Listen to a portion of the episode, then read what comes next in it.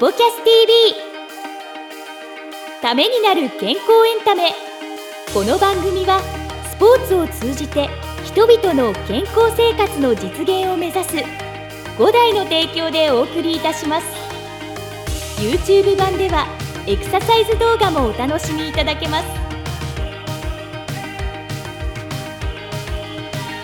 こんにちは早川洋平です。石崎裕太です。ためになる健康エンタメスポキャス TV 今週もやってまいりました石崎さんよろしくお願いしますよろしくお願いします。さあ、えー、あ、大事なこと忘れてました。えー、皆様、YouTube を見ている方はチャンネル登録、そして、ポッドキャストを聞いている方は番組のフォローをお願いします。ということで、なんか選挙みたいでしたけどね。いやーでもね、あの、ちょこちょこ、はいあの、登録していただける方が増えてきてますよね。いや本当に嬉しいですよね。嬉しいですもう本当にありがとうございます。ありがとうございますぜひぜひ今後も、えー登録の方お願いします。よろしくお願いしますということで、さあ、えー今回オープニングトークということで、ええ。石崎さんいいですか？はい。なんか最近どうですか？こういったね、お仕事、スはいはいポキャス TV でね、はい。あの、始めさせてもらってて、うん。意外と、はい。あの、自分の YouTube をはい。こうやって配信されることになってきて、見るじゃないですか、はいはい若干の恥ずかしさが最近出てきたっていう。えそれ、えうん。なんだろう、これどう、って。どう、でもなんか、あの、僕はね、うん。5大グループの人間じゃないので、ええ。まあ、いいか悪いか分かんないですけど、はい。実際の自分とうん。切り離して、客観視して割とできてるつもり。うんだからそういう意味で恥ずかしさとかあんまり見てもないんですよ。ええええなんですけど、今、石崎さんがね、自分のチャンネルって言ったんですよ。はい。これ、あもちろん5代のチャンネルなんですけど、はいはい。でもいい意味で、だからなんかその辺の、まあ、恥ずかしさも感じるっていうのは当然5代の番組として、ええ。えーもちろんね、あの、責任持ってやってらっしゃると思うんですけど、なんかど、どんな感覚なんだろう。まあ今までもね、スポキャス前身のポッドキャストの時もやられてたわけで、はい。それとはやっぱりまたこう映像も入ってきたりしたりとか、うんうんうん。またその、なんだろう、こうやっていろいろ、こうエネルギーの書き方も違いますけど、なんかやっぱちょっと違うんですか？かけ離れてるってことは全然ないですよ。うんうん。でもただね、なんて言えばいいのかな。例えば、うん。自分のテニスしている試合を映像で撮ってもらってる時があって、うん。それを見た時の感覚が久しぶりに上がってきたっていうかは、い。多分ね、はい。そんなかけ離れてはないけど、うん。思っているものと、うん自分の持ってるのイメージとちょっと違うものもあるんでしょうね。あーはいはいはいうん理想とね。ありますよね。ええもっとちゃんと喋れば喋れるんじゃないかな、ね。いやいやしゃ喋れてると思いますけどいやーね、そういうところとか。でも今の自分の持ってる。るものと違ってよく言いますよね。こう、うんほら、実際写真撮ったり、うん映像を撮ると、うんまあ端的に言うと、あれ自分ではちょっともうちょっといけてると思ってたんだけど、その喋りもですけど、単純に見た目もうんありますよね。ありますあります。うん、やっぱり脳内補正かかってたりとか、あと鏡とかで見てる自分は常にこう、なんだかんだ言って自分の一番よく見えるような角度でしか見てないみたいな、ねなるほど。もう、ある意味自分好きなんですね、そうそうそう。ね。だから全員がナるルシストみたいな。ナルシストあ、これはあの試験ですね。はい。またちょっとリスクヘッジしてますけなるほど、なるほど。やっぱ前も話したかもしれないですけどん、喋、りうまいですよね。いや、もう本当ね、素人がね、何やってるんだっていうところでね、お話をさせてもらってるんで、温かい目で見ていただいてるんですけどね。はい。まあでもね、そういう喋りっていう意味ではね、フリーアナウンサーのね、吉崎さんに出ていただいてるので、ぜひね、こちらのインタビューもお楽しみいただけたらと思います。はい吉崎義康さんの、えートーク第3回をご覧ください。どうぞ。どうぞ。これね、あの、やっぱり先ほどからフフリーでもう15年目っていうことで、はいその厳しい世界でやってくるっていう中で、やっぱりちょっと個人的に聞きたいのは、はい。その中で、まあもちろんテニス以外のね、お仕事もあると思うんですけど、うんはい。やっぱりそのテニスアナウンサーっていうところに、まあ、踏み出せた、いわいわゆる最初のお仕事というかね、はい。まあそこって、あの、まあ必ずしもドラマチックかどうかわかりませんが、僕からするとやっぱりその01が一番難しいと思うんですよ。そうですね。で、それはよくどう、どうやってフリーになったんですかとか、そういう話はいろいろあると思うんですけど、個人的にやっぱその、フリーになった後、まあ、はいすぐテニス行けたのかとか、いろいろ葛藤があったのかとか、なんかそのテニスに行けた、こう、ターニングポイント、ティッピングポイントっていうのはどこにあったのかなと。フリーになった時にテニスの仕事はしたいっていう思いありましたけども、うん。当然そのタイミングだとか、ね。テレビ局がうん。今、実況アナウンサーがいますっていう状態であれば、うん。そこはなかなかね難しかったりするので、そこはすぐではなくて、はい。その間はニュースを読んだりっていうのもありましたし、他のお仕事もしていて、タイミングでまあご縁があって、そこでまあお仕事をさせていただけるようになったっていうのがもう2010年なので、うん。フリー3年目の時にうん。お仕事をいただいうん。て、で、それが4大大会。すごくないですか？いきなりだったんですよ。4, 四大大会って。も、でもまあ4大大会中心に、はい。ワウワウさんなどではやっているので、うんそこで機会をいただいてということですね。それはまあだ誰しもが、ね、アナウンサーだったら誰しもがというか、やっぱりやりたい人多いと思うんですけど、なぜそういうチャンス、まあそれこそスポーツでもね、運、実力、才能とかいろいろあると思いますけど、はい。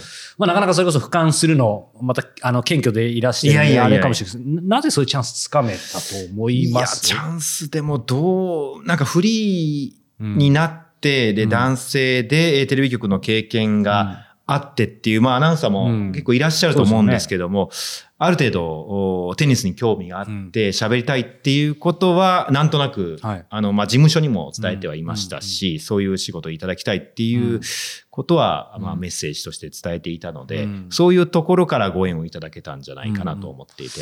あの、ここまでね、こう、吉崎さんの、まあ、キャリアとかいろんな考え方触れてきましたが、ここからはですね、はい。この番組、スポキャス TV、キャッチコピーがあってですね、はい。ためになる健康エンタメということでですね、まあ、これまでもねこう、いろんな、あの、治療家の方に出ていただいたこととかで、これやっぱりせっかくなんで見てる方にね、その場で何か体のこと、何か役立てるものがあればいいのかなと思ってですね、ズバリ、吉崎さんに伺いたいこともうね、健康っていうところではもうこれ一つしかないんですよ、僕は。はい。やっぱり声、喉のケア。で、まあ僕はアナウンサーではないですけど、いやいや、でも、私も一応声の仕事してる喋る仕事なさってるので、もう一番ご存知ないやいやいや、全然。然あの、ポッドキャストとかラジオずっとやってた時に、ある日突然、お恥ずかしいんですもうコロナ前ですけど、やっぱり喉痛めるじゃないですか、冬とか痛めがちじゃないですか。で、かなり気ぃつけてたつもりなんですけど、声が本当に出なくなって、収録日。それで、一回、あの、延期したことがあって、もう本当にプロにしてあるまじきなんですけど、まあ、正直僕はそのインタビュアーっていうつもりだったので、ずっとそれまで、あ、俺声の仕事してるんだっていうふうに、もうプロ前にお恥ずかしいんですけど、それ以来、まあやっぱりね、人一倍声とか喉を気をつけているつもりではあるんですけど、うん。やっぱりこれね、見てる方、その喋る仕事じゃなくても、それこそ、まあコロナのこととかも含めて、やっぱり喉をまあケアするの大事じゃないですか、どう考えてもそうですね。なんで、まあ、ズバリ、あの、吉崎義康さん、声、喉、ケアどうされてんのかなっていう。逆に出すことの方が大事かなと思うことはありまして、えーはいよくあの、喉は、まあ、ケアするって言い方しますけど、それを例えば、じゃあ人混みを避けましょうとか、常にマスクをしましょう。で、えーちょっと、おもしかしたら悪い菌があるような場所を避けましょうっていうのをすると、もしかしたら喉自体が過保護になって弱くなるんじゃないかっていうことを、お局アナ時代にちょっと思ったんですね。だったら、多少のそういうものに負けない強いものを、はいうん強い喉を作る方がうん一番いいんじゃないかと。うん。筋肉痛を恐れてはい筋トレをやめたら強くならないようんっていうことかなと思って、はい結構曲穴自体は発声練習で声出しながら朝ランニングするっていうのをやってたんです。すごい。するとそれ自体ははい。もしかしたらいろんな悪い空気も含んでるかもしれないし、痛める可能性もあるんですけど、逆に言うと少々のことでは痛まない。ような喉が筋トレのようにはい。筋肉のようにできるんじゃないかと思って、はい。それをやってたんですね。はい。はい。そしたら、割と他のおアナウンサーの方にも比べても、それほど出ないことがないというか、結構喉は続くようにはなりました。喉を過保護にするなって、これすごいですね。多分サムネイルでいけそうですね。いやいやいやいやはいでも、それは、あと年齢とともに、うん多分40超えて、うんだんだん50歳近づいてきて、多分喉の筋力も衰えてきて、はい長い間声が出し続けられないとか、っていうのもあると思うんですね。だから歌手の方に聞くと、やっぱり年齢とともに、今まで出てた声が出しづらくなってきたっていうのはあるので、あ、じゃあ今一度発声について考えてみようって思ったりして、今は結構声を朝から出すようにしてますお。話伺って思ったんですけど、やっぱりね、コロナ禍で人と会わなくなって、うん私も結構その番組のインタビューとか収録、ズームでやることも結構あって、はいはい。その時に、まあ私はこれでもやっぱ喋る機会多いんです。やっぱり出ないってことはないんですけど、うんお相手があんまり普段人とも完全に会ってない方とかで、はいあと年配の方だったりすると、なんかやっぱ声出ないよって言われて、はいはいなので吉田さんおっしゃるように、やっぱ使わないと出ないんだなっていう。そうなんでしょうね。んんん確かに使わなければ痛むこともないかもしれないけども、だんだん出なくなると思うのでう、ん今はもう朝から YouTube で自分の好きな曲選んで、はい。もうカラオケボックスのように歌ったり、ちなみに何歌ったんですか、最近？いや、そんな。ちょっと恥ずかしいかもしれないですけど、ちょっと一曲ぐらい教えてい。や。一曲はないですけど、まあ、は例えば、バックナンバーさんの歌とかね、ちょっとキーの高めのものを頑張って出してみたり、はい。あークリスマス近いなとかね、そういうのをはい。選んだりして、普通にこう、発声練習帳みたいなのもあるんですけど、はい。はちょっと面白くなかったりするので、うんあ、じゃあ今日はこの気分で歌を歌ってみようっていうのを歌を歌ったりすると、お声の声量もそうですし、はい結構歌詞を全部しっかり言うと、そこそこ下の練習にもなるので、はいはいまずは朝は自分で2曲選んで歌おうみたいなのをすごい。貸したりはしてますね。そこって結構効果ありますか？あると思います。ある。すごいっすね。するとちょっと前に、あそういえば出てなかった高音がそこそこ出るようになってきたなだったり。えー、すごい。でもこれは本当にスポーツと近いんじゃないですか？うん、近いと思いますね。運動してなかったことうんね、久々にコートに立つと。同じですよね。っていうねうん。うんなるほどな。そんな発想は、なんか、あの、歌手の方の発想とちょっと近いのかもしれないですよね。うそうですね。ん。なんかそのボイストレーニングじゃないですけど。いや、すごいですね。うん歌手の方は本当に声をもう毎日朝からうん。出されていて、トレーニングされて。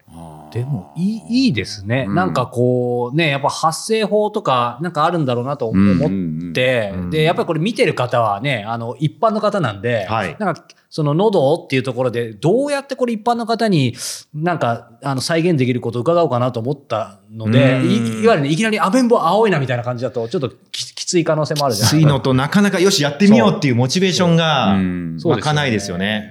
だからなんかね、さっきも走りながらって、わ私もランニングするので、はい。なんかあれですよね、事前リサーチでマラソンも 3, 3時間半台とかかかなりの。以前は結構、はい。あの、がっつりすごい走っすごてい。大会に出てたんですけどはい、最近はちょっとサボりがちでだったらテニスの練習したいなと思ってテニスしたら肘を痛めたりとか、いろいろもう本当に、でもその中でも喉がだから痛めないわけですよなんとかしたいなと思っているんですけどね。いや、だからすごいなと思って、なんか、そう、何が申し上げたかったかっていうと、やっぱり、こうね、の、喉をケアす、まあ、ケアというよりさっきの話で、やっぱり使う、でも、どうせだったらた楽しく使うというか、そうですね。無意識でやってたのが、最近あのトランポリン結構流行ってるの知ってます、うん。はい。か家庭用でトランポリン。うん結構、そうそう通販などで見ますよそう。そうなんですよ。で、もう一日くたくたで疲れた時に、僕はバックナンバーじゃなくて、あの、ヒゲダンが好きで、はい。ヒゲダンのあのサブタイトル結構今は流行ってるじゃないですか。はいはいあれがちょうど5分なんですよ。えー、で、5分、トランポリンでなんか5分とか10分がいいらしいんで、うんうんうんなんかいつも1日の終わりに、僕 トランポリンに跳ねてサブタイトル2週歌ってるんですけど、すごいですね。これでも喉のケア的にはさっきの吉崎義康さんの朝やってるのの僕は夜やってるから間違ってない。いや、もう共通するでしょうし、もう飛び跳ねながらですか？そうなんですよ。もうちょっと著作権あるんでここで歌えないんですけど、もう歌いたくなるような感じで。いやーそれはそれは運動にもなるし、うん当然喉にもいいし。これでもそれで寝ちゃうんですけど、朝のがいいですかね？いや、それはでも、あ僕も夜も声出します。はいはいただ朝やらないといつの間にかやってないうちにはいっていうことがあるので、朝は必ずやろうと思いますけど。そうか。じゃあ使うことです、ね。そうですね。トランポリンはなかなか私発想がありませんでしたが。普通の別にあの声出すお仕事の方じゃなくてもその声を出してないと、例えばですけどずっと黙ってて喋り出しって声がなんかずっといかなかったりとか、うん僕らのあの仕事でもコーチってあのお客さんに声届けなきゃいけないんで、うん結構あのやられちゃったりするんですよ。コーチの方すごいですよね。すごいんですよもうね育成で向こうにいる。向こうにいるそれであのよ横両隣もレッスンしてるから余計声張らないと届かなかったりとか、あのするんでそうするとコーチってね声その日なんか潰れちゃう喉潰れちゃったりとかするんですよね。でも今聞いてて日頃からそういったことをもっとやっていく、でも声の出し方ももちろんあるんでしょうけどね。う、うん。んやっぱそこを鍛えていくっていうのは非常に大事かもしれないですね。あまあ、多分それだけ声出されてることがもう鍛えることにつながっているとは思いますけど、うん。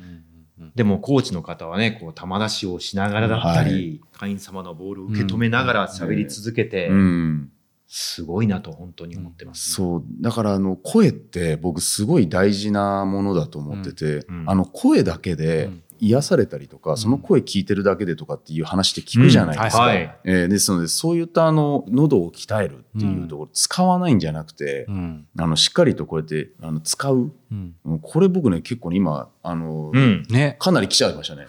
ちょっと新しいというか、ね、新しいシンプルだけど。それでも、うんテニスって試合がすごく長いじゃないですか。はい。すると、うん。お3時間、うん。4時う間、ん。5時間、うん。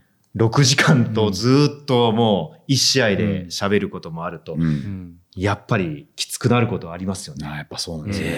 うん。うん。今まで最高こうし仕事で、はい。まあまあ本当途中休憩あると思いますけど、はい。ぶっ続けで喋ったのってどどのくらいですか？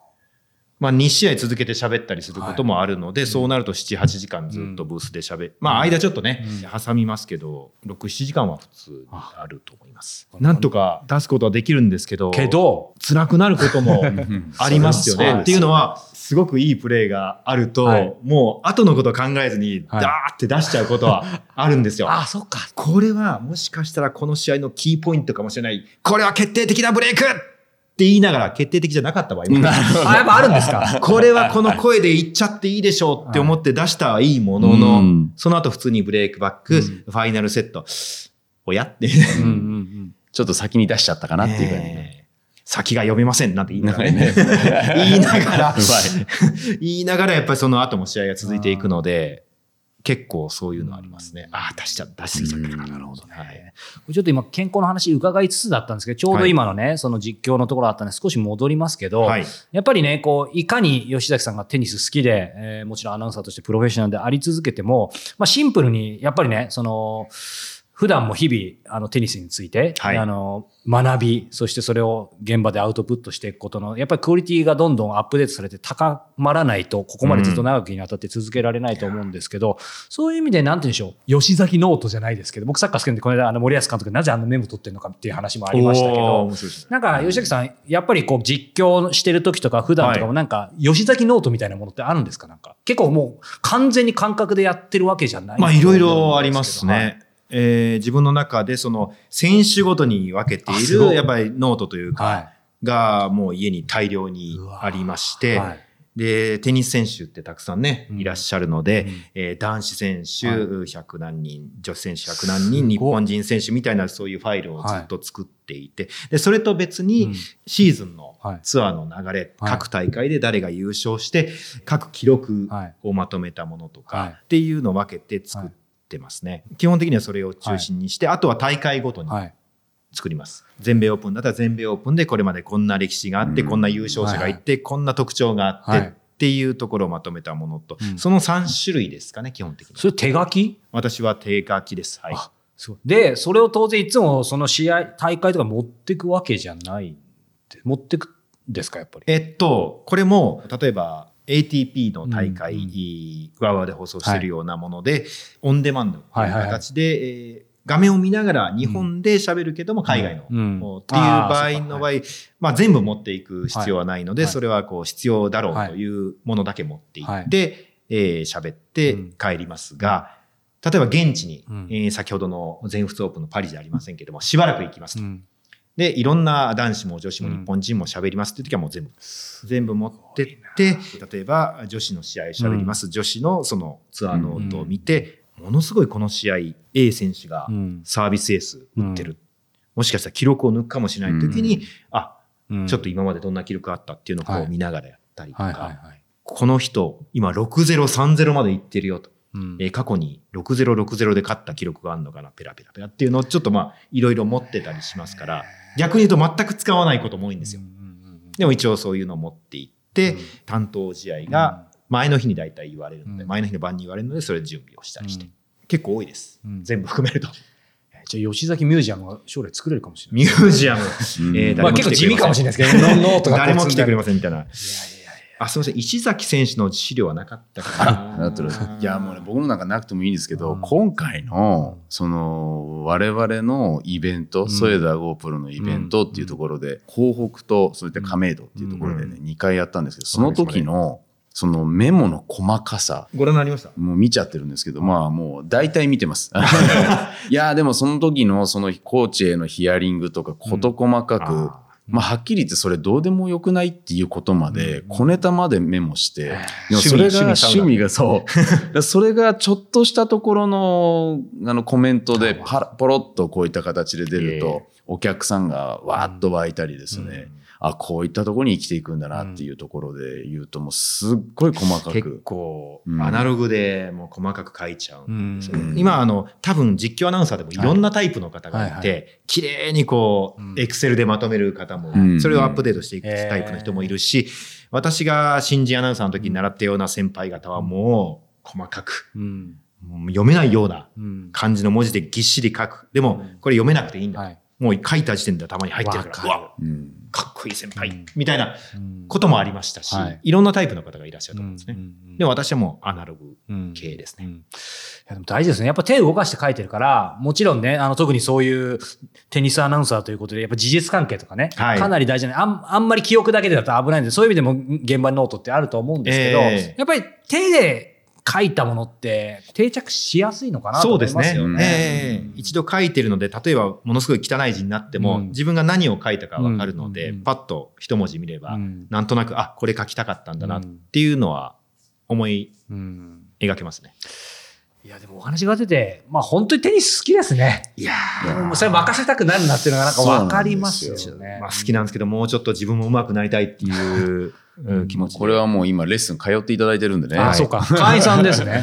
そうですね。あの、レッスンでお世話になって、コーチにお世話になってます。はい、えー、それではエンディング。今日は僕の仕切りでということで。はいはいいきなりちょっとえー無茶ぶりいきなりですけどさせていただいてねすいませんえーあのーややっぱりこうやってお話、いろんな方たちの聞いてきて、うんで、吉崎アナウンサーのお話も聞いててですね、やっぱりあの、改めて、いろんな方とのそのコミュニケーションっていうのって素敵だなって最近思っていて、まあ、あの、これ聞いて、ね見てご覧になっていただいている方たちもいろんなコミュニケーション、いろんな出会いがあると思うんですよね。で、あの、そういったな方たちの、なんて言うんでしょう、あの、考えている、うん。ね、あの、かまあ、考え方とか、うんうんそういった、まあ、僕らは今、健康とか、うん。えーそういったスポーツっていうところで、テーマを、あのーね、掘り下げていって、こういったあの話をさせてもらってますけど、まあ、普段の中でも、皆さんの中でもそういった、そのたわいもない話の中で、うん。健康のことってどう考えてるとか、はいはなんかどうやったらもっとあの良くなるんだろうって、うん。そういったあのたわいもない会話の中で、あのこうスポーツの話とか、あの体にいい話とか、はいはい。そういったことがもっとあの増えてくると、うん。まあ、よくなんかあるじゃないですか。あの年々あの年を取ってくると、うんあのそういった話が増えてくるとか なんかよくは笑い話ですけど、はい病院の話とか出てくるとかね、どこどこがど痛いこどこが痛い痛いとか、なんかそういった、あの、なんか、なってからの話っていうより、うん。あの、いわゆるそういった改善していくっていうこと、あの、もうことだし、あの、必要だし、でその前の未病っていうんですかね。ね。予防的なね。うん予防っていうか、うん。そういったところの部分の話が、しっかりとね、あの、できればいいなと思ってるんですけど、うん、なんかそういったことにね、あの、僕らの、この、ね、あの、健康エンタメ。そうですね。うん。またいろいろね、シフトしていろんなお話も伺っていきたいですよね。ね、そういうことで、まあ、あの、引き続きですね、あの、こういったあの番組を続けるためには、あの、皆さんのですね、えー視聴者数の 増えるっていうところなるほど。そういうエンディングですね。えーはいそういう方に持ってっちゃったんですけどそうですね素晴らしいえーはいいうところで、あの、もう本当皆さんが、あの、ああれいいよってか、ためになる健康エンタメうん面白いよっていう形でですね、まあ、あの、僕らは、あの、そういったことは皆さんの口からあの伝えていきたいな、伝えていただきたいなと、うんね思ってるんで、えー引き続きよろしくお願いいたします。はい。ありがとうございます。あ、エンディングもさすが十分、もう僕なんかよりスムーズにできますね。いやいや、もう見よう見まねですよ。さあということで、はいえーお届けしてきましたスポキャス TV ですがいつものように、えーリエ先生のプチエクササイズもお届けしていますのでこちらも合わせて、えートライしていただけたらと思いますそれではまた次回お目にお耳にかかりましょうさようならさよなら。この番組は提供5大グループプロデュースキクタスでお届けいたしました。